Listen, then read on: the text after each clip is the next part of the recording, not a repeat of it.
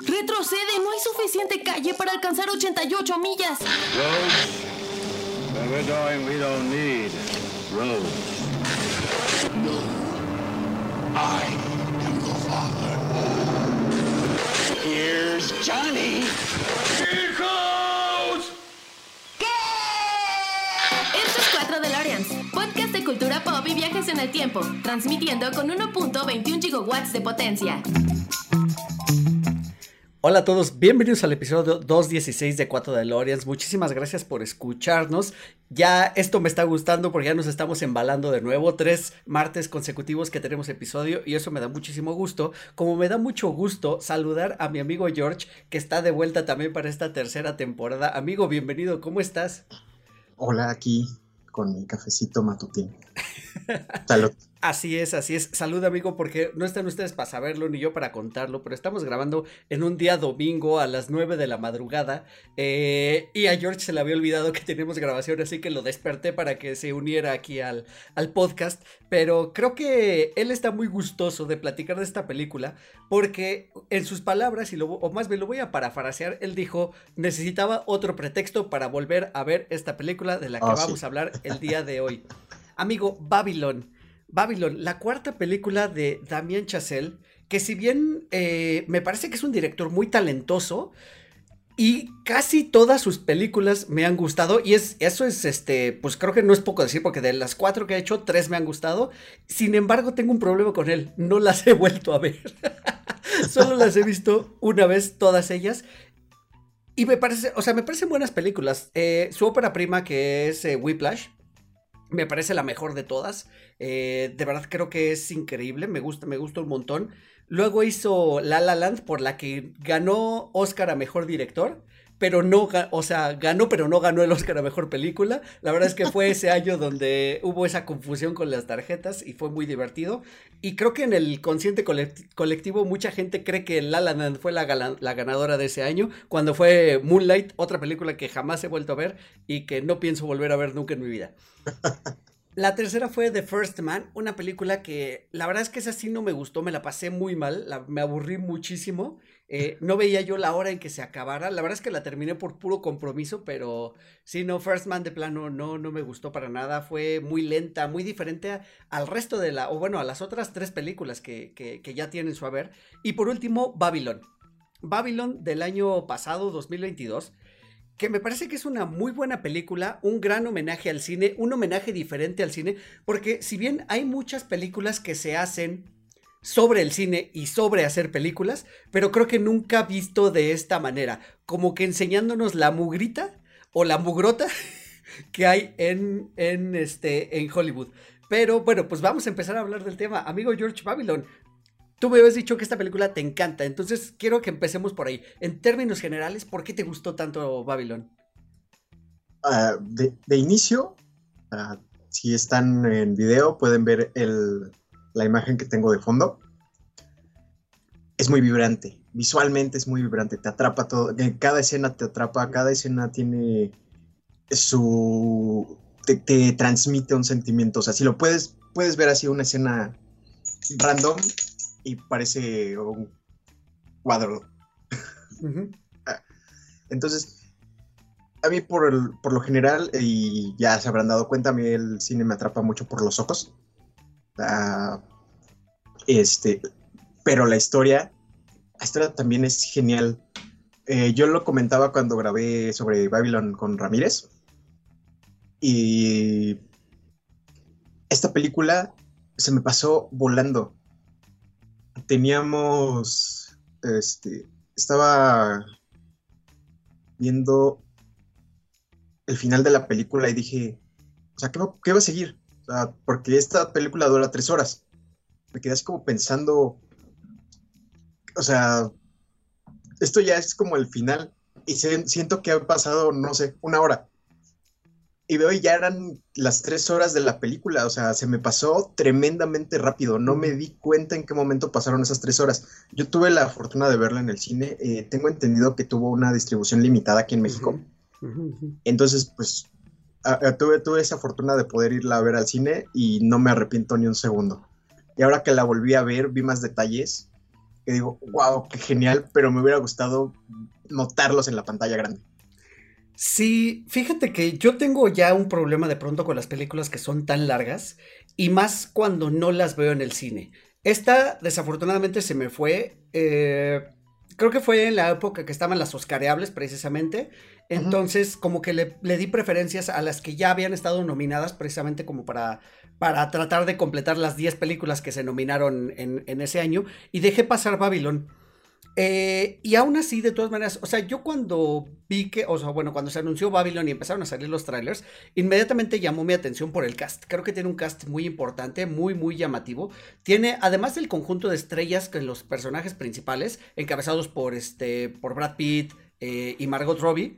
O sea, tiene por ahí apariciones de varios personajes del cine actual que pues ya son superestrellas, ¿no? Está por ahí esta Ay, se me fue ahorita su nombre. Está Olivia Wilde, que hace una pequeña aparición. Está Jean Smart. Sale Flea de los este, Red Hot Chili Peppers. Sale Spike Jones también haciendo una pequeña aparición por ahí. O sea, de verdad que es una constelación de estrellas la que está en esta película. Entonces, por eso llamaba muchísimo mi atención.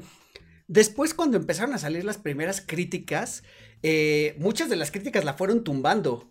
Eh, entonces, la verdad es que eso también me bajó ni un poquito. Y además, se, se se junta con que sale también de Fablemans de Steven Spielberg, película a la cual se nominaron y que si son totalmente distintas entre ellas, hablan un poquito de lo mismo. Es cine sobre hacer cine o cine de cómo se hace cine. Y, digo, no es por compararlas, pero en este caso los protagonistas de ambas películas tienen como ese sueño, esa ambición e incluso esa obsesión por participar en el mundo del cine. No vamos a hablar de Fabulous porque ya la tocamos en, los Oscar. Entonces vamos a regresarnos a Babylon. Entonces tengo un poquito ese problema con la, con la dura. Por eso ya no la vi y tengo un poquito ese problema con la duración de las películas. Yo la pude ver ya eh, en casa. Eh, porque ya está en plataformas, está en Star Plus. Y aún así tuve que verla en tres partes.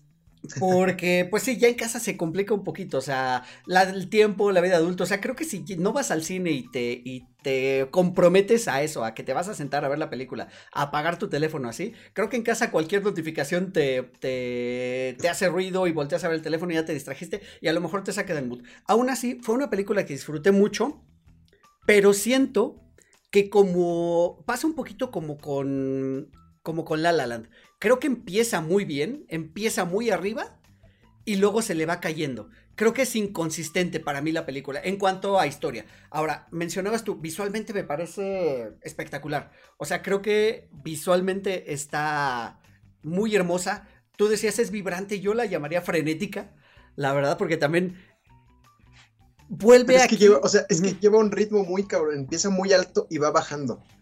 Y es que yo siento que es, va con el mismo tono de la película, porque los, los protagonistas empiezan muy abajo en una sociedad muy arriba y van subiendo hasta desplomarse y la película va al contrario, empieza súper frenética y va bajando la velocidad hasta detenerse. Sí. Creo que eso es muy interesante de verlo en la película, e, este ritmo que se contrapone con la historia de sus eh, personajes principales. Sí, no, y además sabes qué? que va acompañada por esta música de jazz que aporta muchísimo. Tengo entendido que, que el que hizo la banda, la persona que hizo la banda sonora, ahorita les busco el dato del nombre, fue escribiendo la banda sonora junto con la película. Eh, últimamente, o bueno, hay muchas películas que es al revés, ¿no? Una vez que está terminada la película, se la pasan al musicalizador para que le haga algo, ¿no? Y entonces, como que no se siente este feeling. Aquí se siente que están, que van de la mano. Y eso ayuda muchísimo para el ritmo, precisamente como mencionas, ayuda muchísimo para la edición, que la edición también me parece una verdadera locura. Eh, esta secuencia inicial, donde estamos viendo ese bacanal que tiene mi amigo George de fondo, la verdad es que está padre porque de pronto tiene planos muy largos que se mueven y te van haciendo la intro de los personajes. Y de pronto hace un, par de cortes así como muy frenéticos para enseñarte otra cosa. La verdad es que es creo que muy espectacular y creo que vale la pena esta sí compararla con La La Land porque La La Land también su secuencia, su plano secuencia inicial de el baile en el freeway atascado de tráfico también es muy bonito, es de lo mejor que yo he visto en cine últimamente. Esta escena también así lo tiene, o sea, bueno, esta, esta secuencia así completa tiene algo que es hipnótico. Eh, es eso, es irte presentando los personajes. Eh, con música precisamente de jazz, que después sí es tramposa, porque sí, y creo que no, no es accidental, o sea, me parece que es a propósito, porque sí, la música también es atemporal, ya que de pronto a ese ritmo de jazz le meten sintetizadores y, tonitos un poquito más electrónicos, pero bueno, tiene, tiene toda la intención de eso, de darte como un beat y un ritmo así de rápido, rápido, rápido, rápido. O sea, a lo mejor queriéndonos dar a entender de que esa vida loca de Hollywood, los locos, locos veintes, se estaban, este pues vaya, te quieren dar una idea de cómo se estaban viviendo en ese momento. Sí, claro. De hecho, o sea, la música, eh, conocemos a Chazelle, que la música es parte medular de su creación. En todas las películas que yo he visto, yo no he visto la que tú comentas que no te gustó, que seguramente pasó de noche. Este, pero el resto de películas, la, música es una parte medular, es el centro de su creación. Y a pesar de que esta no va de música como Whiplash o de baile y canto como en La La Land, es muy, muy importante porque es parte del cine, de la historia del cine. Y es una parte que dejamos mucho de lado. Incluso nosotros cuando vemos una película, como que de las pocas, o las últimas cosas que vemos es la, banda sonora original está muy chida. cierto. Es, es, muy, muy chido cómo, cómo le da este protagonismo y lo vuelve otro personaje. Que va evolucionando a la par que evoluciona la trama. Sí, sí, correcto, correcto. Además, que, ¿sabes qué? O sea, también creo que aquí en esta película, y antes de entrar ya como a, temas en concreto, creo que Chazelle sigue teniendo como esa obsesión con sus personajes de hacer que un personaje exitoso no puede ser feliz o viceversa, un personaje feliz no puede ser exitoso. O sea, porque pasa en Whiplash con el personaje de Miles Teller. Eh, con el personaje de. Se me fue ahorita el nombre. Bueno, el, maestro de, jazz en esa, en esa película. que, digo. Simmons. Ah, J.K. Simmons. Que él es una terrible persona, por cierto, en la película. Su personaje es horrible. Y Miles Teller no es tampoco tan bueno que digamos. O sea, es capaz de hacer muchas cosas con tal de, de cumplir con esa obsesión de la excelencia. Eh. Entonces, el La La Land pasa un poquito igual con los personajes, o sea, no pueden ser tampoco felices, ¿sabes? O son felices o son exitosos, y es uno de los finales como más raros y agridulces de pronto que tiene, que tiene la historia del cine. Está, está bueno el final, es discutible, pero, pero está bueno. Eh, en First Man, pues también pasa un poquito lo mismo, y aquí definitivamente ese es el centro de la historia. O sea, como tú mencionabas al inicio, son personajes que empiezan muy abajo, o sea, son personajes que empiezan muy abajo, tienen un crescendo como muy rápido, llegan a un clímax en sus carreras y en sus vidas personales, y luego se viene la, caída, ¿no? Que, que pues pareciera como la evolución normal del éxito. es, es, como poco común que algo o alguien sea exitoso durante un periodo tan largo y se mantenga de ahí hasta que termine, ¿no? Y pasen carreras de cine, pasen carreras de deportes, pasa en los negocios, o sea, pasa en la vida, pasa en TNT, diría el comercial. sí, claro, pues es, el ascenso y la caída. Y bien dicen, este, ningún, eh, ¿cómo se llama? Ninguna civilización es eterna, todo va, todo tiende a caer, todo tiende al caos. Y entonces ahí te lo muestran muy bien de una u otra forma, el llegar hasta ahí fue lo que les causó su caída. Y está muy bien plasmado porque es diferente para cada uno de los personajes y son en diferentes momentos del tiempo, pero todos terminan cayendo. Algunos peor que otros, pero todos terminan viendo al pasado y rememorando sus viejas glorias. Es correcto. ¿Sabes qué? Es que creo que esta película, insisto, yo creo que es un poquito irregular porque tiene momentos altos, muy altos, que son muy buenos. O sea, tiene momentos eh, tan, tan memorables como, como a Brad Pitt discutiendo con su esposa del momento que ella es actriz de, teatro eh, sobre si el cine es o no es arte. Eh, ese momento, voy a hacer que un pequeño paréntesis y me voy a adelantar que no puedo escuchar porque este es, este es bellísimo. O sea, él le discute a ella en un arranque de ira y de tristeza, porque él está triste porque uno de sus mejores amigos se, suicidó. Su mejor amigo, oh, el productor que lo, de lo que lo descubrió y que lo, lo llevó a donde estaba. Estaba devastado. Cierto, cierto, cierto. Entonces empieza a discutir con ella y le dice, es que una obra de teatro, si la ven cien mil personas, es un éxito rotundo. Si a una película la ven cien mil personas, es un fracaso absoluto. Entonces, esto también nos habla un poquito ya como del alcance del cine como tal, ¿no?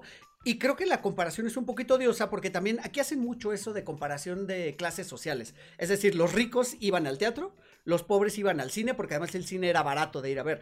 Eh, incluso Brad Pitt lo menciona, mis papás iban a los Nickelodeons, que eran estas maquinitas que les girabas para ver así con un visor y girabas para ver pues los pequeños cortitos que se hacían en antaño. Creo que me gusta mucho. Hay, creo que hay pocas películas actuales que tocan este periodo del cine. Eh, y sobre todo de esta manera. Sí, de hecho, es literal la película de la historia del cine, con pelos y arrugas, o sea, con Cierto. todo lo malo y todo lo bueno, porque pues también te muestran toda esta vida de lujos, opulencia, popularidad, todo lo, bueno, lo que nosotros como espectadores podemos ver en, un artista, y te muestran todo lo que está detrás, todo lo que nosotros, entre comillas, desconocemos o que solamente eh, especulamos que, existe. Entonces, eso está muy bien y creo que eso fue parte de que la crítica no lo quisiera, no quisiera esta película, porque es hasta cierto punto bastante cruda y bastante mala con la industria en general y en específico con los, justamente con los críticos. Sí, sí, y que yo me quedo un poquito con esto, ¿no? Porque pareciera que sí, o sea, pareciera que si criticas algo, es como si no lo amaras. Yo creo que es al contrario, ¿no? O sea, si te gusta tanto algo, digo, como tú y yo, ¿no? Ahorita nos gusta tanto el cine, nos gustan tanto las películas, que estamos hablando de ellas y nos pueden o no gustar muchas cosas. Pero creo que eso, o sea, reflexionar sobre ellas, al contrario, habla muy bien de lo mucho que quieres esto de lo que estamos platicando, que te hace pensar, no es de, ah, la vi y ya, ¿sabes? O sea, te hace reflexionar, te hace pensar, te hace analizar, te hace volver a ver, te hace buscar las referencias a las que se están haciendo, este, bueno, que se están haciendo notar en la película. Entonces creo que eso está padre. Y que, como dices, o sea, quizá la crítica puede que no le haya gustado, porque también yo voy a poner aquí un punto. Decía yo, esta película tiene altos muy altos, pero tiene bajos que sí son así como que, ah, santo Dios, o sea, quizá no son tan necesarios en, en algunos casos. Fíjate que incluso, por ejemplo, todo lo escatológico no me parece que esté tan mal. Eh, vaya, o sea, en películas hemos visto que cercenan miembros, que matan gente, o sea, hemos visto cosas muy gráficas, sobre todo en, el cine de terror, por ejemplo, ¿no? O, o, incluso en el cine de acción. Y eso no lo critica la gente ni la crítica, pero no sea que alguien vomite en escena o que un elefante este, se caga encima de sus necesidades. Exacto. No, o sea, se caga encima de su cuidador, digamos, en este caso, que es una de las escenas, eh, de las primeras escenas de la película, porque la gente le da asco y se ofende así de, Dios mío, o sea, creo que vemos cosas peores. Sí, y de hecho, pues vuelvo a lo mismo. Está mostrando todo con sus cosas feas y todo lo que sea. Y, o sea, eso es parte de... Eh, aquí vemos muchas escenas muy subidas de tono. Sí. O sea, no solamente escatológicas, eh, podría decirse que hasta pornográficas. Pero las mezclan muy bien, no hacen como mm, alarde de que están ahí, no te están, no te las avientan en la cara, eh, algunas son muy sutiles. O sea, por ejemplo, vemos muchos paneos de gente desnuda, tanto hombres como mujeres, y no te están ahí haciendo el close-up tremendo de míralo, míralo. cierto. Como hacen muchas otras películas. Lo trata de hacer, bueno, por lo menos a mí me parece que es lo más orgánico posible. O sea, sí hay algunos que sí son muy remates, como por ejemplo el del, elefante que vemos en la escena del, inicio. Pues es remate para decirle, pues, mira, tu, tu día de mierda. Básicamente. Eh, pero no me desagrada. Y hay mucha gente que se escandaliza por eso. O sea, sí también vi que mucha gente decía, ay, es que película pornográfica. Pues no. O sea, solamente está retratando lo que puede o no pasar en una fiesta de este tipo. Sí. No, y es que además, más allá de historia del cine, creo que esta película es historia de Hollywood. Eh, porque o sea, la ciudad de Los Ángeles ya, ya existía de, de tiempo atrás, pero Hollywood precisamente se hizo en esa zona porque también digo, no pertenece propiamente a Los Ángeles. De hecho, si tú estás en Los Ángeles hoy día y quieres ir a Hollywood, tienes que rodear un cerro que es bastante amplio, bastante grande. Lo tienes que rodear y llegas y del otro lado es Hollywood. Entonces, como que esta ciudad hollywoodense, para poder hacer todo lo que tenía que hacer, para, donde pues estaba el espacio para realizar tanto los sets de cine como las casas de la gente que iba a vivir ahí, todo eso, o sea, se tuvo que mover a un lado donde no estorbara con la ciudad, digamos, la ciudad principal.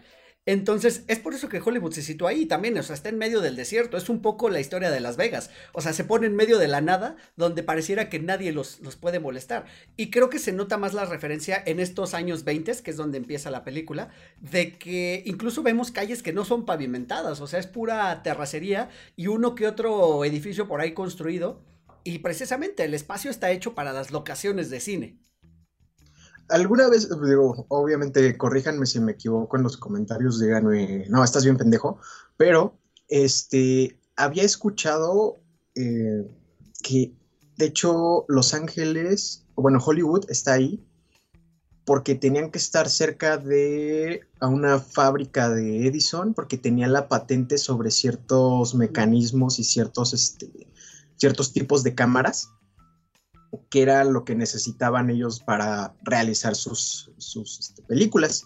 Entonces se movieron ahí por la cercanía que tenían para llegar a tener este material que utilizaban para la filmación.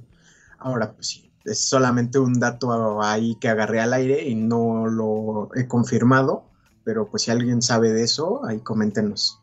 Sí, es, es, probable, o sea, puede ser. Eh, suena, suena razonable, vamos a buscarlo. Y si alguien lo sabe y nos está gritando en este momento, pues si no, pónganlo en los comentarios. Minuto 20 alrededor. Estamos diciendo esta sandez. Pero, pero sí, o sea, básicamente de eso, de eso trata esta película. Ahora, ¿sabes qué? Ya para, para entrar ahora sí de lleno, decía yo, los altos muy altos, los bajos muy bajos. Hay un par de cosas que creo que son las que no me gustan de esta película. Margot Robbie está espectacular en su papel, o sea, creo que ella actúa muy bien. Sin embargo, creo que el personaje no es tan bueno. Me parece que es un personaje muy unidimensional. Que, que todo el tiempo, o sea, está en lo mismo, ¿no? E, ella, sí no evoluciona, sino como que todo el tiempo se mantiene plano, o sea, sabemos que eh, es un personaje como, como, muy acelerado, este, fiestero, con estas ínfulas de grandeza, en realidad. O sea, de hecho, esa, esa frase me parece espectacular, así de soy una estrella de cine. Solo puedes ser una estrella de cine si tú te crees una estrella de cine. Y yo ya lo soy. Cuando ella todavía no había aparecido, ¿no? Ni siquiera en una sola, en una sola toma, en un solo cuadro, nada. Sin embargo, el personaje todo el tiempo se mantiene así, se mantiene así, se mantiene así. Y cuando viene como esta, entre comillas, redención casi al final de la película, la siento súper, súper forzada. Eh, o sea, como que pasa muy rápido. Digo, para hacer una película de tres horas, como que olvidó esa parte de la película y, ahí se apresura a dar como ese cierre. Y lo mismo pasa con otros cierres. Hay, cuatro personajes principales en la, en la, historia. El cierre del trompetista también es más o menos similar. Es como, como apresurado, como, ah, ya, al demonio. Y este, y lo mismo le pasa a Brad Pitt, como que dijeron, ah, vamos a cerrar y pum, y cierran, ¿no? Ya llegaremos a eso.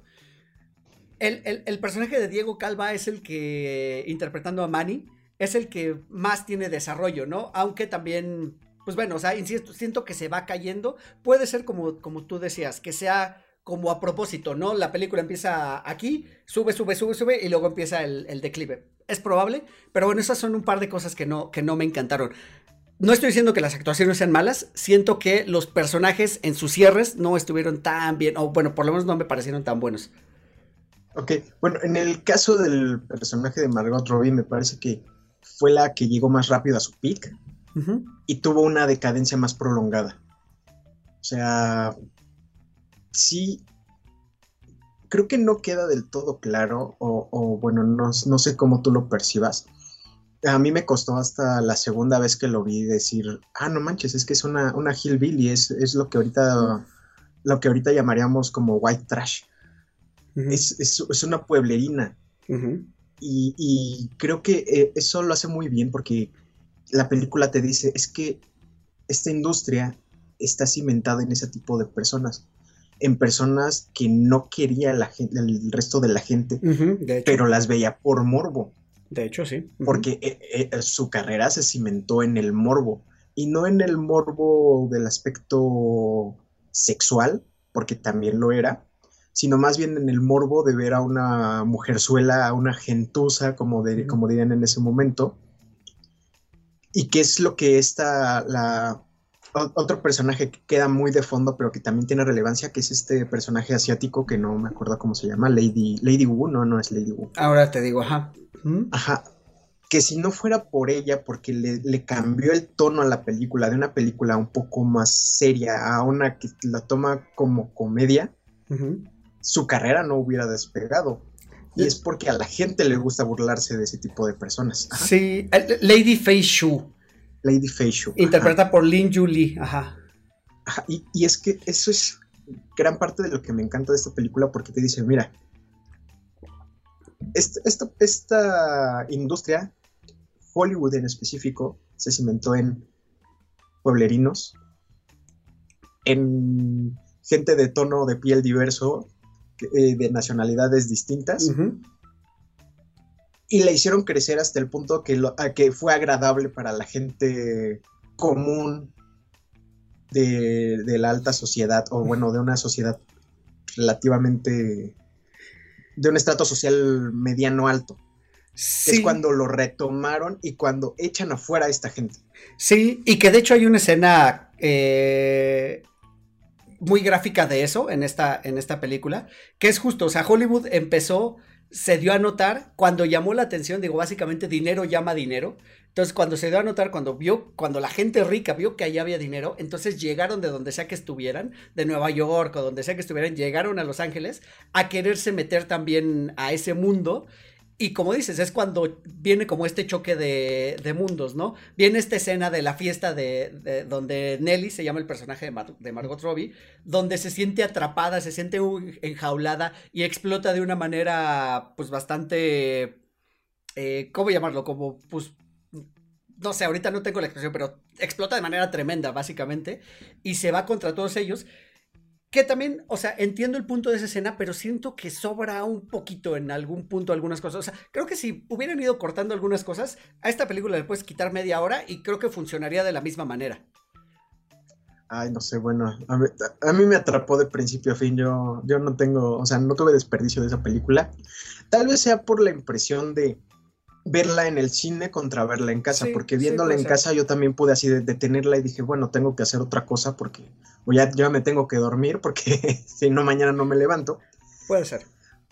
Este, pero en el cine me atrapó tremendamente. De hecho, creo que fue una bonita carta de despedida a las salas de cine esta película. Tienes, tienes toda la razón. Te voy a dar ese punto a favor y voy a dejar de hablar de la longitud y de lo y de que pudo haber durado más o menos. Porque sí tienes toda la razón. Eh, Quizá en el cine no lo hubiera sentido de esta manera. Insisto, yo la vi aquí en casa, la vi en tres sesiones, literal en tres noches distintas, como una serie, y también no funcionó. O sea, si ustedes también tienen poco tiempo para ver algo, entonces párenla. Literal, creo que si la paran cada hora, es como si pararan un episodio y también funciona a la perfección. Pero eso sí, véanla en la tele más grande que puedan. Véanla con las condiciones, las mejores condiciones de luz, o sea, cortinas cerradas y súbanle el volumen a lo más que se pueda porque también eso, eh, o sea, de verdad que el audio es increíble, la banda sonora, los efectos de sonido, el diseño de producción en general es muy, muy, muy bonito. Y ahora sí, algo de lo que no habíamos platicado, amigo, es que también, digamos que habría como un quinto personaje principal que es el cine en sí. Eh, porque de hecho agarra una etapa del cine muy peculiar que es la hechura de las películas eh, mudas y su transición a las películas sonoras y luego su transición a las películas en color. Entonces, como algo que funcionaba en el cine mudo ya no funciona para el cine sonoro.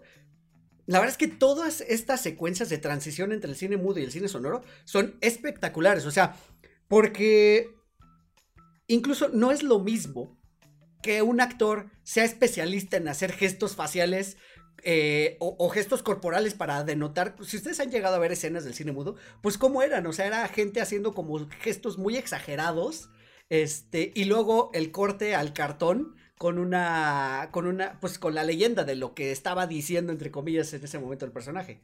Si están acostumbrados a, a ver a ciertas artes teatrales, muchos ubicarán el clown que el clown es tratar de expresar, expresar cosas, situaciones, solamente con su corporalidad, en específico con gestos faciales y movimientos.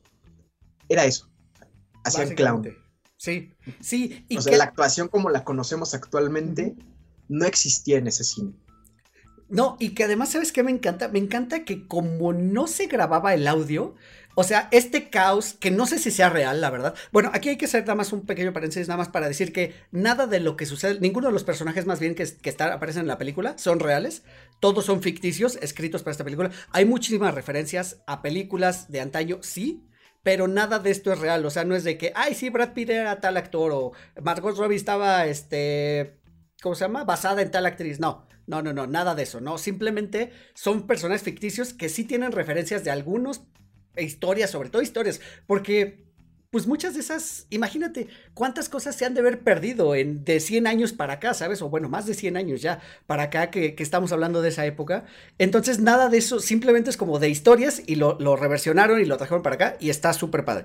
Pero ahora sí, regresando, todo ese caos de las filmaciones eh, en una sola locación para aprovechar a los extras, para aprovechar al crew, para aprovechar a los, este, pues a, los, ¿cómo, a los, no, no, tramoyistas porque no había tramoyas, a los... Eh, Ay, se me fue. Bueno, pues la Los ayudantes. Sí, la, escenografía, todo. Entonces, estaban haciendo cuatro o cinco películas al mismo tiempo en un solo espacio. Eh, eso me parece tanto hilarante como fabuloso. La verdad es que esa escena sí es hipnótica. Porque por un lado está Brad Pitt, que ya es una estrella consagrada, eh, tratando de realizar una película eh, como en una época medieval, donde hay una batalla, donde pues contratan extras, pero, pero que no saben bien a lo que van. Es simplemente ustedes hagan como que están peleando por allá, al fin que van a estar de fondo nada más. Por otro lado, Margot Robbie, que es como el descubrimiento, nuevo descubrimiento, la ponen en una escena en una cantina, pero al ladito, literal al ladito, en un set al lado, y están haciendo como un montón de cosas. Esa escena me parece súper cautivadora, porque claro, o sea, no, no necesitaban tener tanto cuidado en realidad por lo mismo, o sea, porque pues como no sonaba nada, por allá podrían estar gritando, por acá música, por allá bailando, por allá otros matándose y en realidad lo que importaba era lo que salía a cuadro. Sí, de hecho, uh, quiero regresar un poco porque tocaste un tema importante con los personajes. Y creo que más lo que hicieron fueron crear estos arquetipos, o sea, este, el genérico del galán consagrado de esa época, el genérico de esta actriz que es muy sensual, pero que al mismo tiempo... Ajá, sí. O sea, eso fue, eso es un gran, gran acierto que, hicieron con estos personajes, porque puedes identificar en ciertas partes de su historia, porque también como, como va moviéndose sobre el tiempo, puedes decir, ah, es que se parece a este personaje, pero después se parece a este, pero después se parece a este, y puedes identificarlo sobre la misma historia de Hollywood. Y eso está muy, muy bien hecho, porque a pesar de que son, de que apelan a diferentes eh, personas de la vida real, siguen eh, teniendo una base y una construcción de persona, su propia construcción de personaje y no se pierden en, ah, la referencia a. Sí, claro. Y pierden, este, pierden el rumbo del personaje. Entonces eso es muy, muy, muy interesante. Y pues esta escena, esta escena del inicio de, las filmaciones es hermosa desde que, desde que entran y que ves ahí a dos grupos manifestándose, unos porque, este, porque no pongan obscenidades y otros para que los contraten. Sí, exacto, exacto, exacto.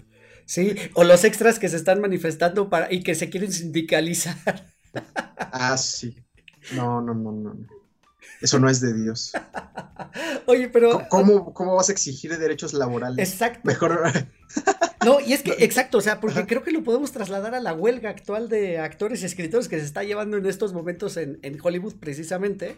Chacel lo predijo. de alguna manera, mientras no salga un Manny Torres a punta de pistola a arrear a los, este, a los actores, porque también esta escena. No, ya, donde... ya, salió Bob Higuera a decir: se van a morir de hambre antes de que nosotros sí. cambiemos nuestras políticas. Ese es el Manny Torres en, en, este, en caballo.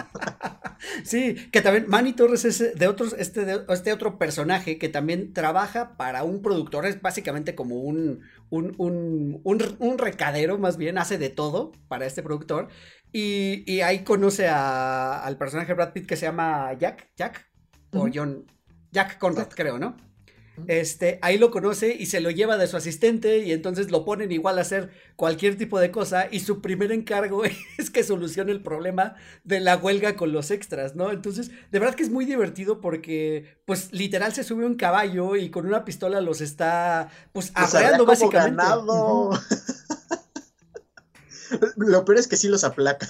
Sí, sí, sí, sí, sí. Y después también, o sea, aquí es donde, esta es una de las, mis apariciones favoritas, donde aparece Spike Jonze, eh, director de videoclips y director también de algunas películas, haciendo de un, como director alemán, ex refugiado seguramente de la Primera Guerra Mundial, o más bien refugiado de la Primera Guerra Mundial, este, como con esa visión artística súper genial y que se le está atorando la, o más bien la grabación, la filmación se detiene, porque ya rompió no sé cuántas cámaras por estar con los camarógrafos metidos en la acción de la cámaras. batalla. 10 cámaras. Y, y, y por, eso, por, eso, dice después, debí comprar, debí rentar 20. Sí, oye, ¿sabes qué? Me recordó muchísimo un episodio de Gravity Falls, el del el monstruo del monstruo del lago ah, sí, con las cámaras sí, que sí. lleva Dipper, igualito. Así tal cual le pasó. Y este, y bueno, es cuando llevan a Manny, también le encargan que vaya por una última cámara. O sea, me encanta eso de que el director está tan loco que le está pidiendo perdón al sol por, porque se le está yendo la última hora de luz. O sea, eso está súper, súper padre, ¿no? Y que es la hora mágica, amigo, la hora mágica. Exacto, The Golden Hour. y que regresa Manny con la cámara rentada que estuvo esperando y cuando finalmente sale la escena que todo el mundo aplaude y así es, es pura algarabía. O sea, creo que muestra un poquito de la magia, ¿no? Creo que ese momento es muy mágico. Sí, claro, es, es muy hermoso porque también vemos a Jack que está pedísimo, está sí. perdido de borracho, apenas sí. puede caminar, lo tienen que ayudar para, para llegar a su punto. Y una vez que dicen acción, se transforma completamente. Sí. Hace una escena perfecta e incluso se le para una mariposita en el hombro. sí, eso, es que eso es increíble, ¿no? O sea, cómo una persona es capaz de transformarse de, de lo que está viviendo fuera de set a cuando se mete. ¿Te acuerdas cuando platicamos sobre eh, escenas de un matrimonio? Ah. ¿Recuerdas que hay un par de episodios que empiezan con ellos en el set, este, con cubrebocas y todo? Y uh -huh. porque fue filmada en plena pandemia, y ya cuando entran, se quitan el cubrebocas y dicen action, creo que puedes ver esa transformación, o sea. Sí, porque eh, Oscar Isaac y, corrígeme, Jessica Chastain. Jessica Chastain. Ajá. O sea, están así súper chill, súper tranquilos, hablando de compas y llegan a hacer una escena súper densa donde están peleando así por nada. Uh -huh. O sea, es tremendamente increíble. Y lo vemos mucho aquí en esta escena donde, justamente la primera escena de Nelly, donde le, dice, donde le piden que llore. Sí, claro. Sí, y, y, pero ¿cómo va a llorar si no tenemos esto? Lo, lo pensaron que era lubricante y los, ya lo usaron. Ese. Y ella así, bien quitada de la pena, empieza... Y hacia voluntad, dice, así de, bueno, dos lágrimas. Y ahora una lágrima por el ojo izquierdo, y ahora por el otro ojo derecho. Y ahora pasas la lágrima del ojo derecho al ojo izquierdo. o sea, casi, casi. Sí, claro. Pero, pero, pero es, es, es, es, esta la magia del cine. Uh -huh. Lo vemos con ella y lo vemos con Jack. Sí. Y es tremendamente hermoso porque sí es un arte. No, y, e incluso con el mismo Manny, ¿no? O sea, esa misión de ir por la cámara y regresar justo a tiempo para agarrar la ulti el último minuto de luz, los últimos instantes de luz, o sea, también es como un logro, ¿no? O haber conseguido que no se parara la, la, filmación, que no tuvieran que llegar al otro día a intentarlo de nuevo. Ah, sí, claro, porque es, es que también es muy interesante, porque esas son las cosas que no vemos. Uh -huh. Todas las peripecias que pasan las producciones para lograr esa magia. Sí. Porque la magia no solamente es de los actores, es más que nada de la producción. Sí, sí, sí, sí, sí, de acuerdo, de acuerdo. Eh, y bueno, pasamos de este caos a, esta evolución. Eh, digo, me estoy brincando algunos detalles, pero básicamente lo que pasa es que llegamos a, esta evolución del, cine sonoro, que también me parece maravillosa esta escena donde mandan a Manny precisamente en esta misión de, de recadero, lo mandan a Nueva York a ver The Jazz Singer. Y me encanta que entra a la sala no solo ve y escucha la película, sino ve la reacción del público, regresa corriendo a la caseta telefónica y es de, esto va a cambiar todo. O sea, porque definitivamente creo que el cine se ha prestado mucho para eso. O sea, cuando hay un avance tecnológico de algo, los que están alrededor o los que vienen atrás lo imitan. Y eso hace que se impulse mucho más la tecnología en el cine. Entonces, creo que es una clara muestra esto, ¿no? O a lo mejor así pasó con Avatar, a lo mejor así ha pasado, digo, estoy así como generalizando, ¿no? Con Matrix, Matrix sabemos que fue una revolución para los efectos especiales y así ha sido, ¿no? Cada cierto tiempo sale alguna película nueva que viene con alguna revolución eh, y que la retoman otros, ¿no? A lo mejor pasó ahora con la animación en Spider-Man, por ejemplo, Spider-Man Into the Spider-Verse, que se vino una corriente de animaciones donde pues ven que pueden hacer un montón de cosas, pero es eso, o sea, son ese tipo de revoluciones y aquí la vemos con el cine sonoro que no me parece una revolución para nada menor, o sea, es un cambio de 180 grados en, el mundo del cine. Ahora, aquí quiero hacer un paréntesis, porque creo que últimamente ese es el tema con el cine actual, que se ha estancado y tratan de, de sacar gimmicks extraños para que tratan de imponerlos para para revitalizarlo, porque pues vimos el 3D, que todo mundo quería poner 3D en sus películas, pero realmente no impactó. O sea, y es la segunda vez que tratan de revivir el 3D y sigue sin pegar. Este, las de James Cameron sí están muy bonitas, pero no son rentables. O sea, es rentable para, para Avatar, pero para otras producciones no creo que lo sea. Sobre todo por el ritmo de producción que tiene Hollywood actualmente. Entonces creo que también habla mucho de eso, de que por eso te digo que es una carta de, despedida para el cine. Porque te dice así de, es que ya es esto, su, momento terminó. Y creo que es, muy triste el final en ese aspecto, por lo menos esa lectura le di cómo, cómo termina realmente, te dice hasta aquí. O sea, ya. El streaming se comió el cine tradicional. Sí, sí, ajá. No, sigue, sigue, perdón. ah, bueno, sí. Y entonces, me gusta mucho cómo hacen toda esta, todo este paso, porque justamente está diciéndote, esto fue un parteaguas.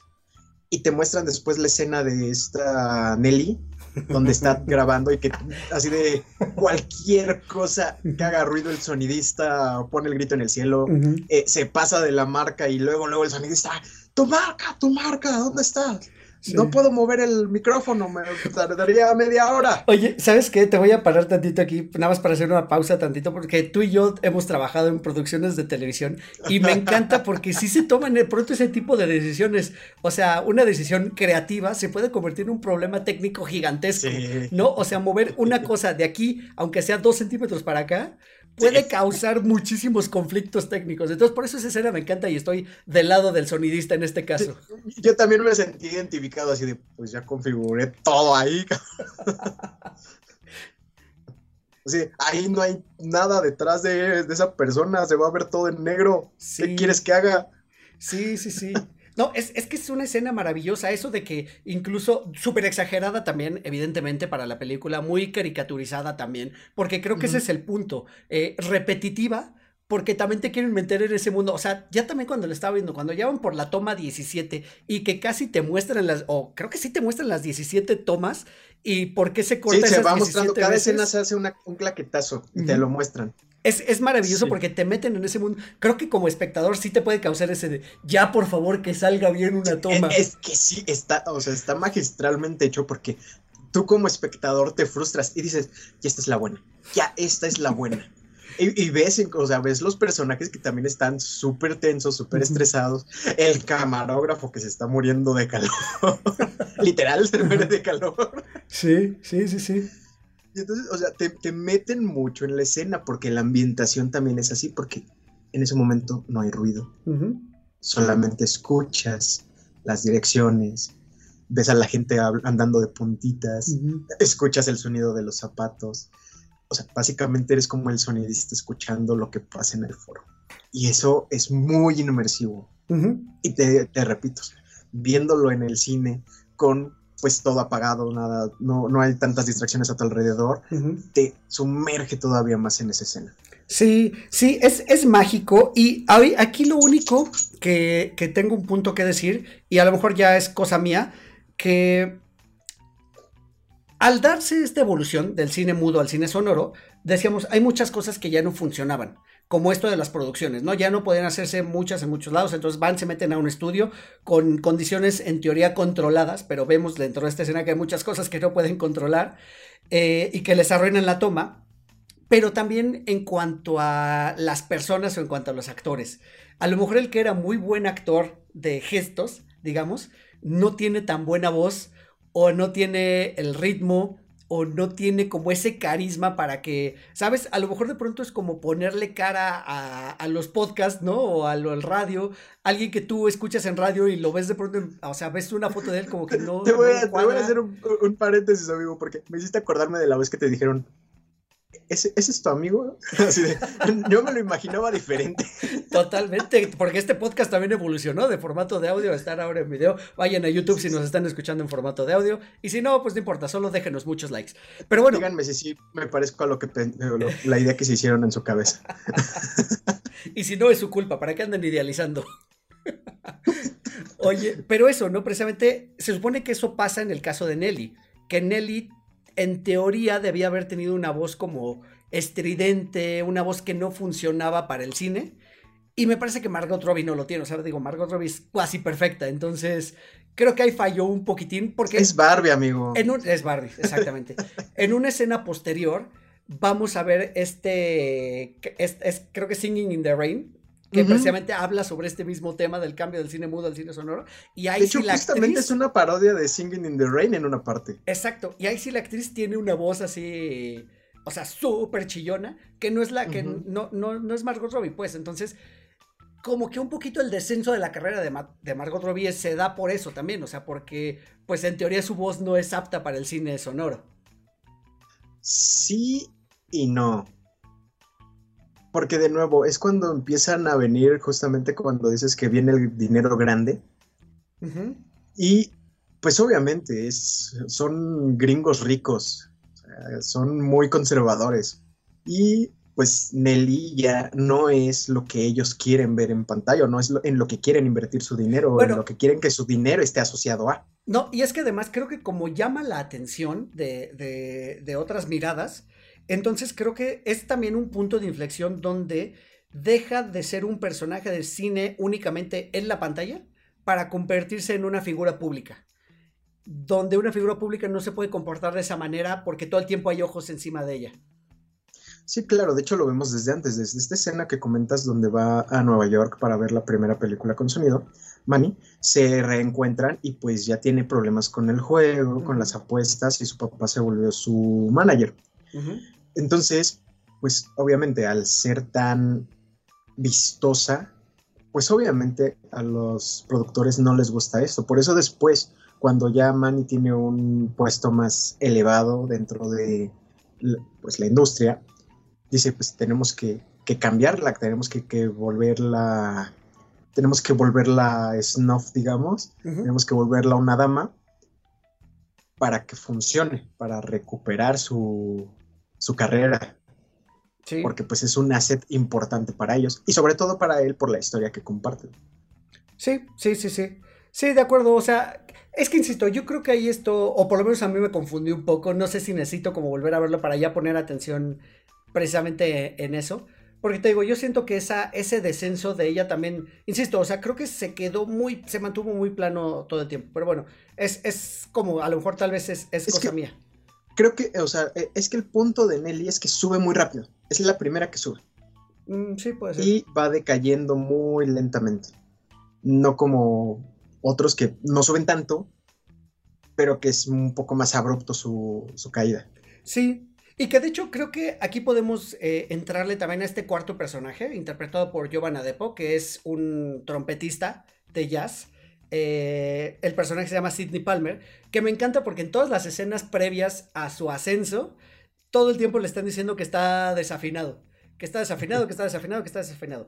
Cuando se viene esta revolución del cine sonoro y a, a Sidney lo llevan a, para tocar en películas porque les gusta cómo suena, y después él se vuelve en, el, pues en la atracción principal, ¿no? De grabar a una orquesta de jazz tocando eh, bueno, no de grabar, estoy hablando en términos incorrectos, de filmar a la escena de jazz ya con sonido, pues lo vemos eh, que entonces llegó el momento de este personaje, ¿no? O sea, también le vemos un, porque me gusta de pronto que la, que no todo lo que está en pantalla es lo que parece. A veces nos podemos imaginar que los actores de Hollywood son millonarios y tienen vidas súper extravagantes y puede que varios sí lo hagan, varios sí lo tengan, pero hay muchos que no.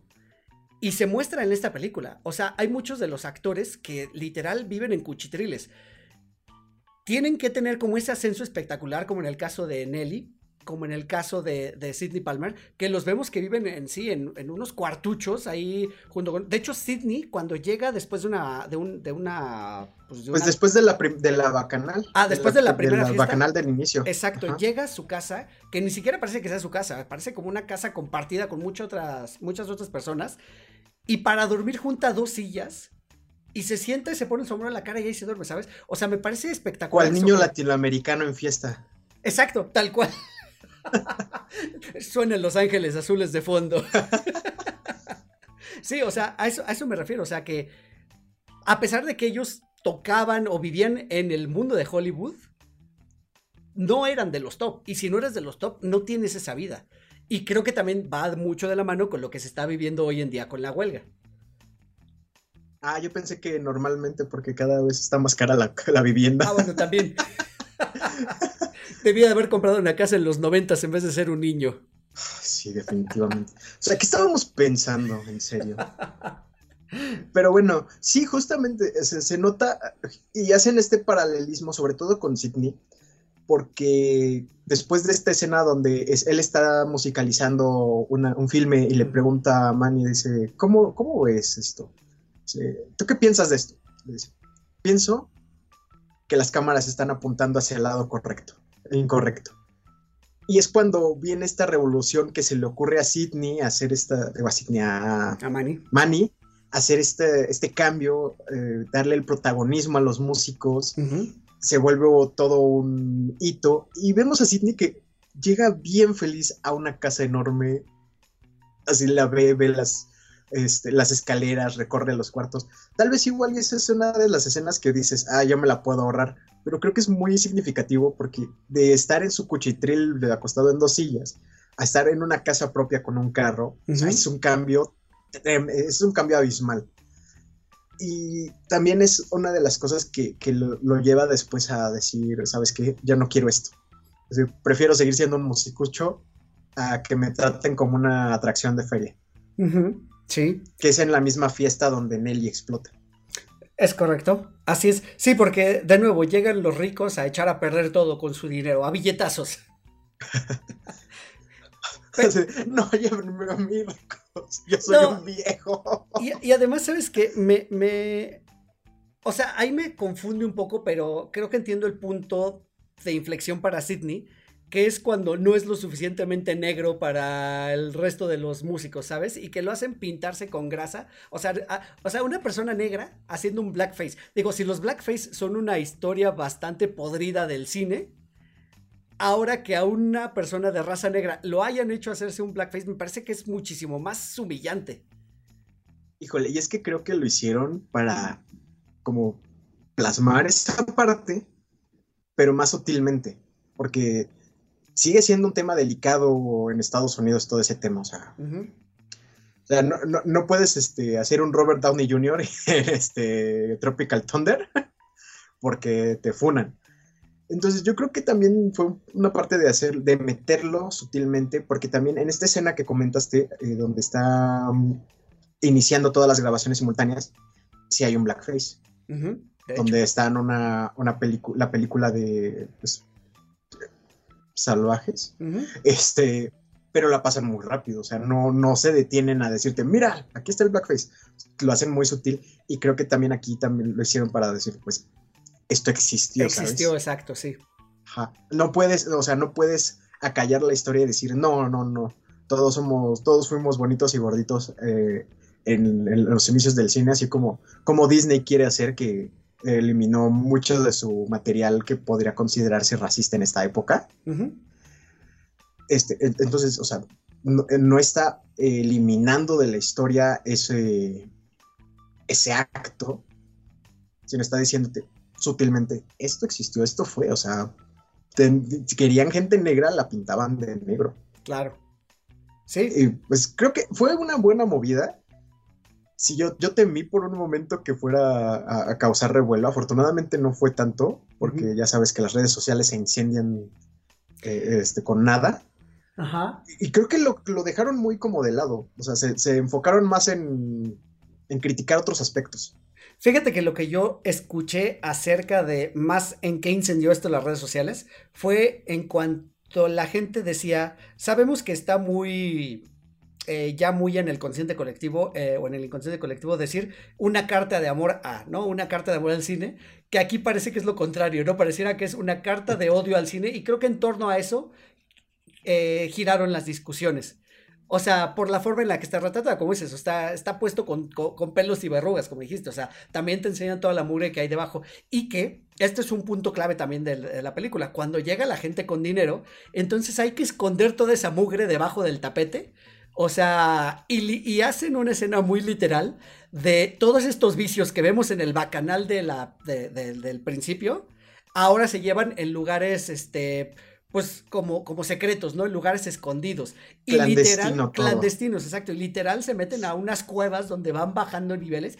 Y se supone que mientras más va bajando el nivel, más perversión hay, ¿no? De lo que va pasando. Digo, ya el último nivel, ah, me decepcionó un poco. Eh, en esta breve aparición de Toby Maguire, que, que me encanta también su papel, así como, como un freak raro. O sea, sí te da, sí te da miedito, sí te da cosita, porque supone que es como un. Pues es un, un mafioso, ¿no? Un mafioso, pero además que no está bien de la cabeza. Pues es- sí, parece, o sea, un mafioso que está hasta arriba de todo lo que pueda meterse. Porque también incluso está, está muy chida su actuación Sí. porque está todo el tiempo con los ojos súper abiertos, Sí. viendo fijo a la cámara y hablando así, con un tono muy particular. Y lo- No y manches, luego- sí me sacó de onda bien Y, feo. y tiene una risita muy espeluznante, así como que muy incómoda. En realidad creo que el personaje es incómodo. Es, es que en general el, el personaje está así armado y logra su objetivo, la verdad. Sí, O sea, si, si nada más recuerdan a Toby por Spider-Man, no lo quieren ver así. qué lejos quedaron esos años donde bailaba. Sí, yo dije, en cualquier momento se echa un cumbión bien loco. Oye, pero te digo, yo creo que me decepciona un poco este último nivel porque supone que nos están mostrando qué es lo que hay en un, pues como en los este, siete niveles del infierno, ¿no? ¿Sí son siete o me estoy equivocando? Creo que son siete, los círculos del infierno. Eh, donde van bajando y donde cada uno representa algo mal. Aquí supone que cada uno es como algo peor. De hecho, hay uno donde tienen amarrados a gente como tipo de freak show, que los tienen encadenados, este... Y llevan un buen rato de, de- esa secuencia prometiéndote de tengo al tipo ideal para sacarlo en una película.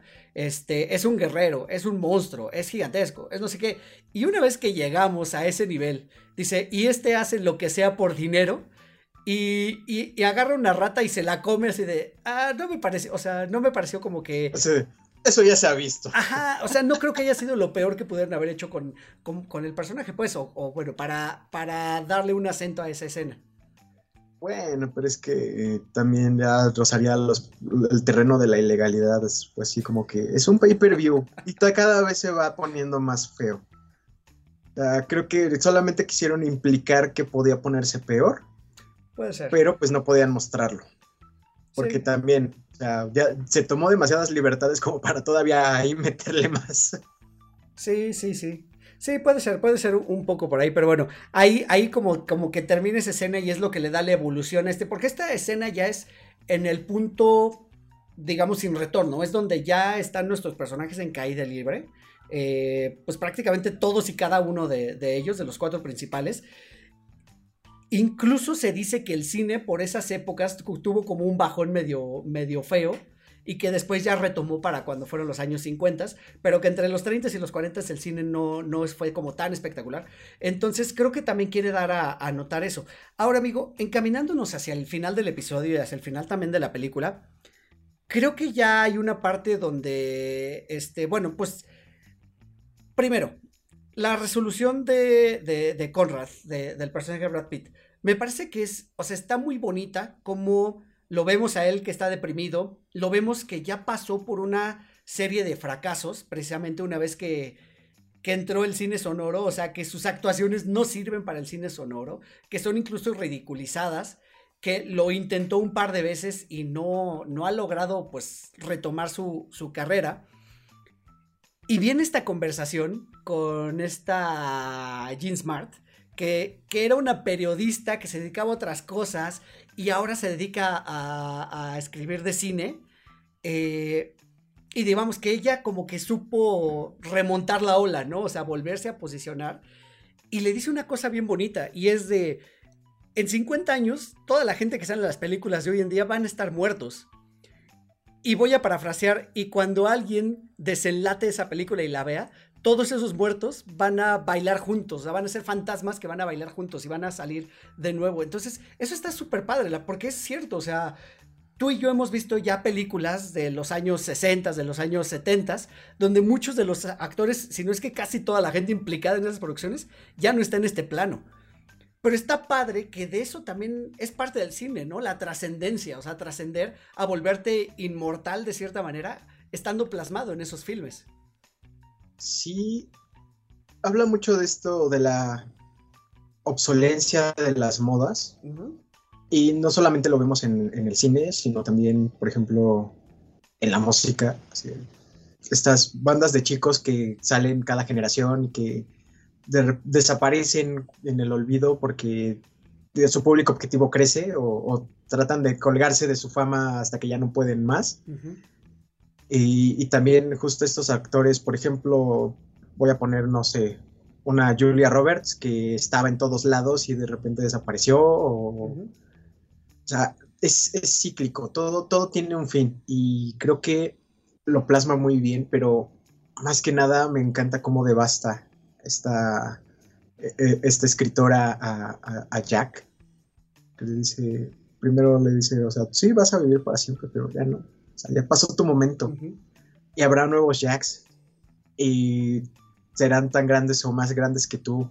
Y yo seguiré ahí porque yo sé adaptarme. Soy como una cucaracha. Exacto, exacto, usan ese término, el término cucaracha. Oye, y que además, ¿sabes qué? No sé si me da pie, y esto ya es algo un poquito personal, a que, y lo estaba pensando apenas el otro día, a que en esta evolución de las tecnologías, prácticamente todo ahora está en formato digital sobre todo en cuanto a cosas audiovisuales.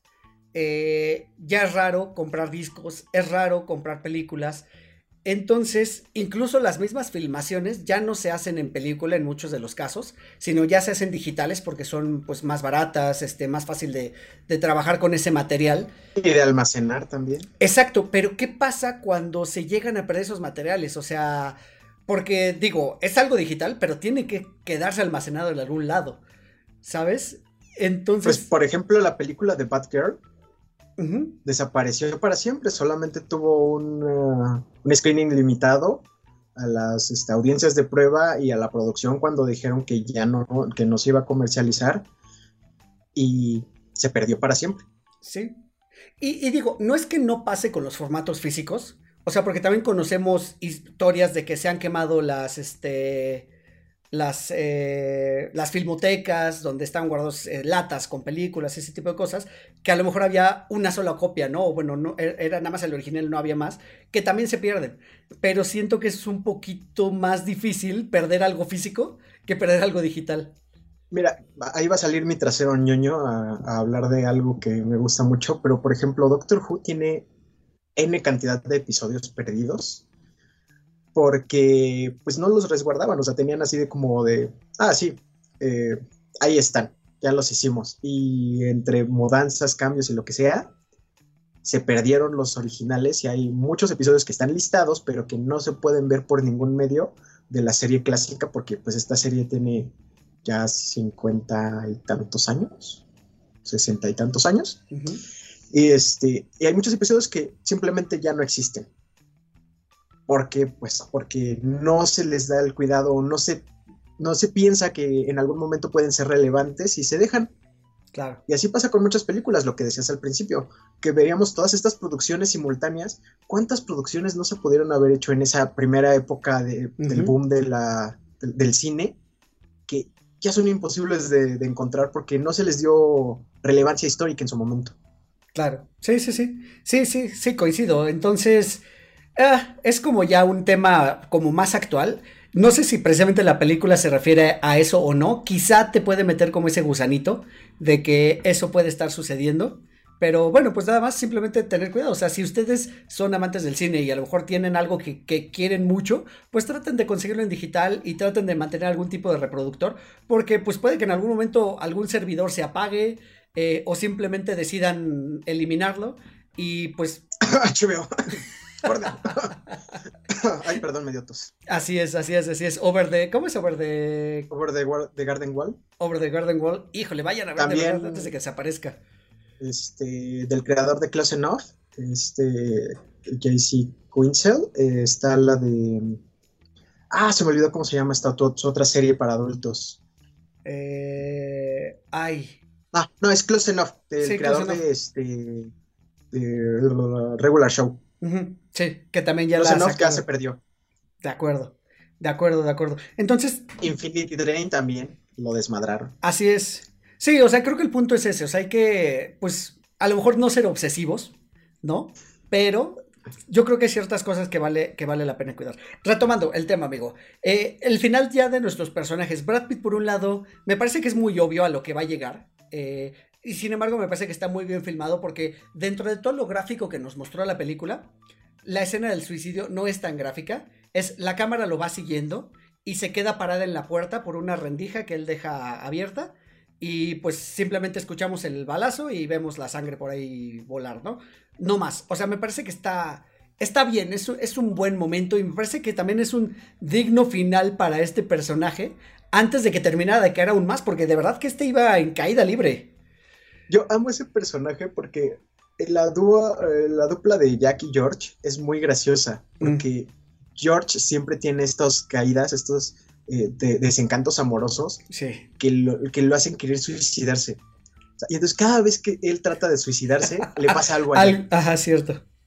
Y entonces, cuando realmente muere, es cuando, o sea, pierde totalmente la fe porque, no sé, o sea, como que era su ancla, este, su amigo George.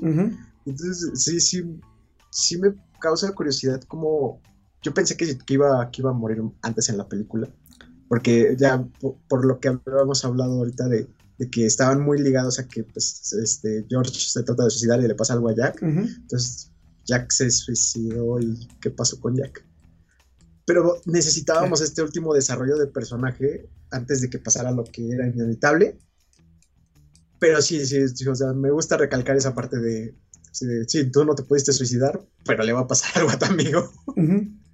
Sí, sí, sí, sí. Sí, y, yo creo que por último, este que va de la mano, que es este cierre entre Nelly y, y Manny, donde por fin Manny le confiesa que, que Nelly ha sido su amor platónico toda la vida y, pues Nelly es una persona que no se puede quedar quieta, que no tiene ataduras, que, incluso también escuché que estaba basado, como dices, en muchas de esas referencias.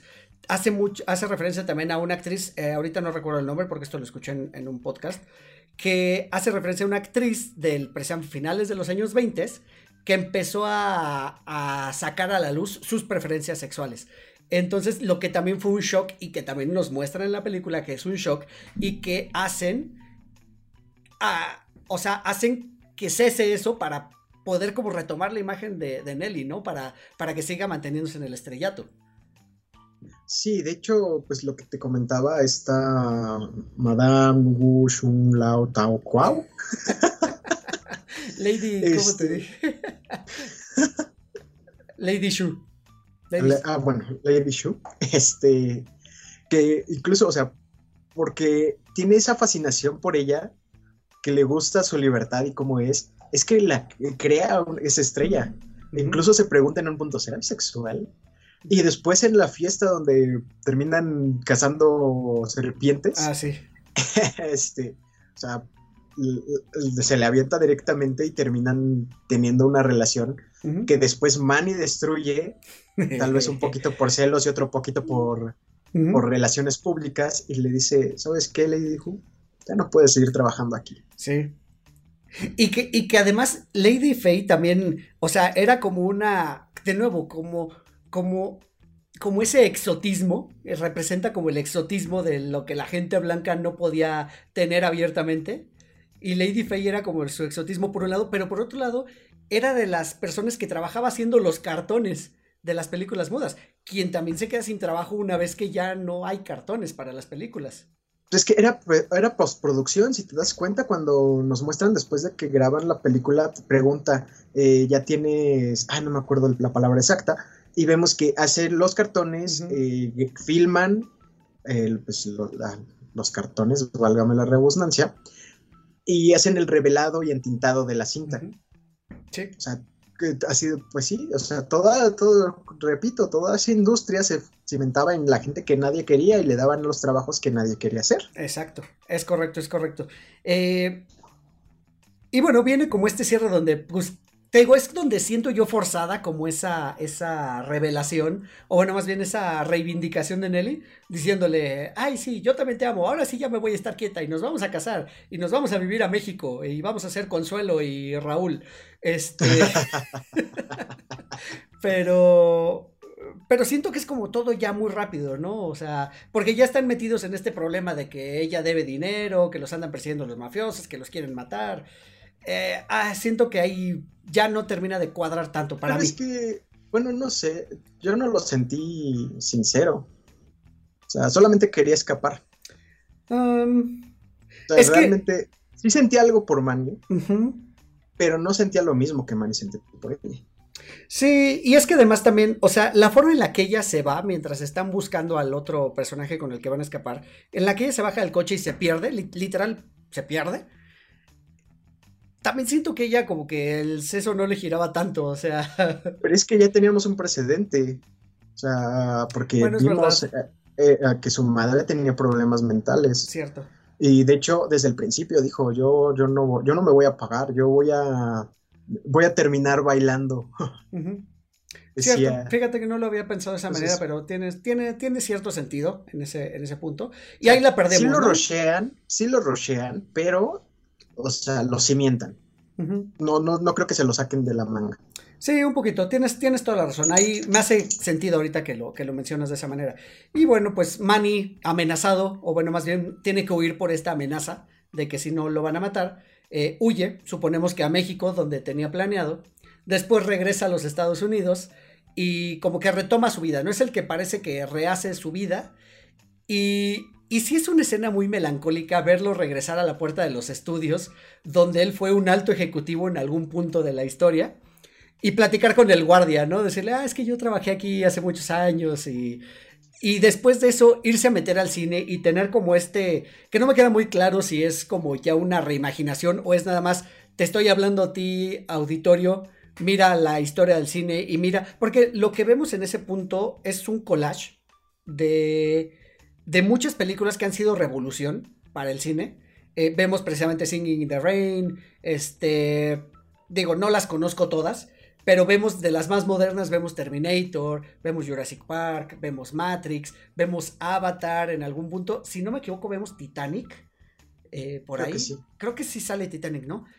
Hasta ese punto me gusta mucho ese collage, porque creo que nos da a entender eso, ¿no? Como, como que el cine siguió evolucionando y lo que dijo esta escritora, pues es eso, ¿no? El cine va a seguir viviendo. O sea, el cine es mucho más grande que cualquier persona que trabaje en el cine, ¿sabes? Justamente, sí, sí, sí. Pero el remate, ese remate de ese collage ya no me gustó donde vuelven a las mismas escenas, o sea, volvemos a las escenas de la película. Ahí ya me pareció reiterativo. Ese pedacito, o sea, ese minuto, dos minutos que dura ese collage de ya puras escenas de Babylon, ya no me encantó. Pues básicamente es así de mira cómo ha avanzado todo y mira dónde empezó. Sí. O, así lo tomo yo. Ah, sí, te digo, para mí siento que sobra porque ya lo habíamos visto, ¿no? Y vuelve, vuelve a la escena del bacanal, vuelve a la escena de, de las filmaciones, a los cartones, o sea, como que te hace un resumen otra vez de toda la película. Pero es que más que nada es por el acompañamiento musical, porque en ese momento yo, estaba hypeado así de, oh, por Dios, sí. qué chido la música, qué chido las imágenes, qué chido todo. Es, es probable que se haya tenido que hablar, digo, si estamos hablando de que, de que se musicalizó a la par de que se iba escribiendo, quizá es probable que la pieza musical haya quedado larga y hayan tenido que agregarle algunos planos como para llegar al punto, ¿no? No sé, pienso. Sí, porque también eh, por Fair Use no pueden usar más que cierto tiempo de, metraje. Entonces, pues no podían meterle más escenas de esas películas, porque también no puedes meter... Eh, eh, es muy, muy complicado todo ese tema de los derechos. Entonces, seguramente estaban en el borde de lo legal y ya no pudieron meterle más, pero querían que continuara la pieza, la, la música. Sí, Sí, sí, puede ser, puede ser, puede que, puede que tenga cierto sentido también eso. Y que después nos vamos a este viaje como medio astral de ya ver los químicos del revelado. O sea, ese tipo de cosas de que, pues, y de nuevo, o sea, es parte del cine. Eh, no lejos Oppenheimer se filmó en un formato que ya no se usa. Eh, o sea, seguimos teniendo como ese tipo de, de, cosas que son base del cine, ¿no? A pesar de que estamos en la, en la era digital hoy en día. Y regresamos a Manny, y pues ahí también me queda un poquito la duda. Yo creo, a, diferencia de lo que tú pensás, porque tú decías que queda como triste, ¿no? Como, como una despedida del cine de, de hasta aquí llegó. Yo pienso que al contrario, o sea, yo pienso que es como una. Porque vemos un primer plano de Manny llorando. Yo creo que por un lado es nostalgia, pero por otro lado es. Eh, pues eso, es comprensión de lo grande y de que él fue parte de esa historia, ¿no? Y de un punto muy importante en la historia y de inflexión. Sí, pero es como una despedida. Yo siempre, yo lo, sigo viendo como una despedida y lo entiendo porque si nos damos cuenta, o sea, a pesar de que tuvimos todo este tema de la cuarentena, y el cine ya venía decayendo desde antes. Sea, las superproducciones ya no eran tan super, ya no recaudaban tanto, apenas salían. Este año tuvimos dos estrenos fuertes en lo que va del año y el resto está las salas muertas. La gente ya no quiere ir al cine. La mayoría de las personas prefiere quedarse en su casa y esperar a que salga en stream. Sí. Porque es más cómodo. Sí, bueno, no, no lo voy a negar, sí he escuchado muchas opiniones, eh, o bueno, ha sido como reiterativo eso de que, de que, de, gente que prefiere esperarse, precisamente. Puede ser uno por el gasto, porque ir al cine, digo, si, si antes era para la gente pobre, creo que ahora ya no es así. O sea, es muy caro ir al cine. Eh, uno por eso, y dos, como dices, por la comodidad también. O sea de pronto también eso de aislarnos un poquito fue de, pues ahora ya no quiero estar como con tantas masas, ¿no? Es como complicado también. Sí, y eso, también, también estamos ahorita, yo lo he dicho ya en episodios anteriores, en una época donde las películas se han convertido, o bueno, muchos de los estrenos han sido remakes o adaptaciones o reimaginaciones o segundas partes y hemos tenido pocas historias originales, la verdad. Eh, entonces, creo que también es de agradecer que, haya por lo menos dos de los estrenos más fuertes de este, de este año hayan sido historias originales y que no hayan sido de una franquicia ya existente en el cine. Hablando precisamente de Barbie y de Oppenheimer, Mario Bros. se puede sumar un poquito porque no habíamos visto como recientemente algo de Mario, aunque sí pertenece a una franquicia ya conocida. Eh, pero de ahí en fuera creo que sí, no hemos tenido estrenos como tan, tan importantes que sean así de llamativos y que sean historias originales, sobre todo. Y es que precisamente es por eso, porque los, este, las productoras no quieren apostar por algo nuevo. Por eso toman cosas probadas, porque ya saben que van a tener un público cautivo, entre comillas. y aún así están flopeando tremendamente. Eh, vimos la de. Este, este, año también estuvo la de. Kraken Adolescente. Ah, cierto. Harry Gillian. Fui a verla, está bonita y todo, pero. O sea, no valió la pena el boleto de cine. Ya, Ya, Entonces, ya, ya. Ujú. creo que nos estamos moviendo más hacia producciones directamente en streaming y a las productoras no les conviene invertir tanto en eso, entonces como que se juntó todo, No, porque además no quieren gastar tanto, por eso metieron, por eso están tratando de experimentar con inteligencias artificiales y por eso entonces, bas- esa es la base de todo el, el tema de los de las huelgas ahorita, que quieren cambiar escritores y actores por inteligencias artificiales. Cierto, sí, es verdad. Y, y creo que se nos viene un, un- un- pues una crisis de contenidos en realidad, sobre todo de Hollywood, que digo, es lo que más vemos, en, en- la verdad, nosotros. O sea, estamos muy, muy, muy permeados por el cine hollywoodense, por las series hollywoodenses. Eh, y vaya, vamos a estar afectados. Muchos de los contenidos que vemos, incluso en plataformas, vienen de allá. No es que vamos a dejar de ver cosas, o sea, yo creo que los servicios de streaming van a tener que empezar a apostar por contenidos, uno, locales y dos, de otras zonas. O sea, vamos a hablar de Canadá, de Sudamérica, de Europa, de Asia. Asia que ya nos han llegado varias cosas y que han resultado tener éxito y ser interesantes. Pero ese cine al que estamos acostumbrados de ver de Hollywood va a entrar en una crisis durísima que no la estamos viendo ahorita porque los estrenos que vemos este año ya estaban preparados. Pero yo creo que la segunda mitad del 2024 va a estar muy, muy pobrecita. Porque también el problema también reside en nosotros como audiencia, donde hay mucha gente que le gusta ver las producciones genuinamente de Hollywood. Y no está mal. Pero son a las que también se les ha dado mucha más atención. Y por lo mismo, el resto de las producciones no están generando interés en la, en la gente. O sea, porque son distintas. La verdad es que sí son distintas, tienen otras fórmulas. Y no le llaman la atención al público.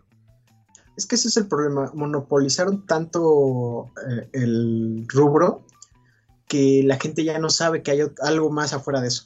Cierto. Sí, sí, sí, sí.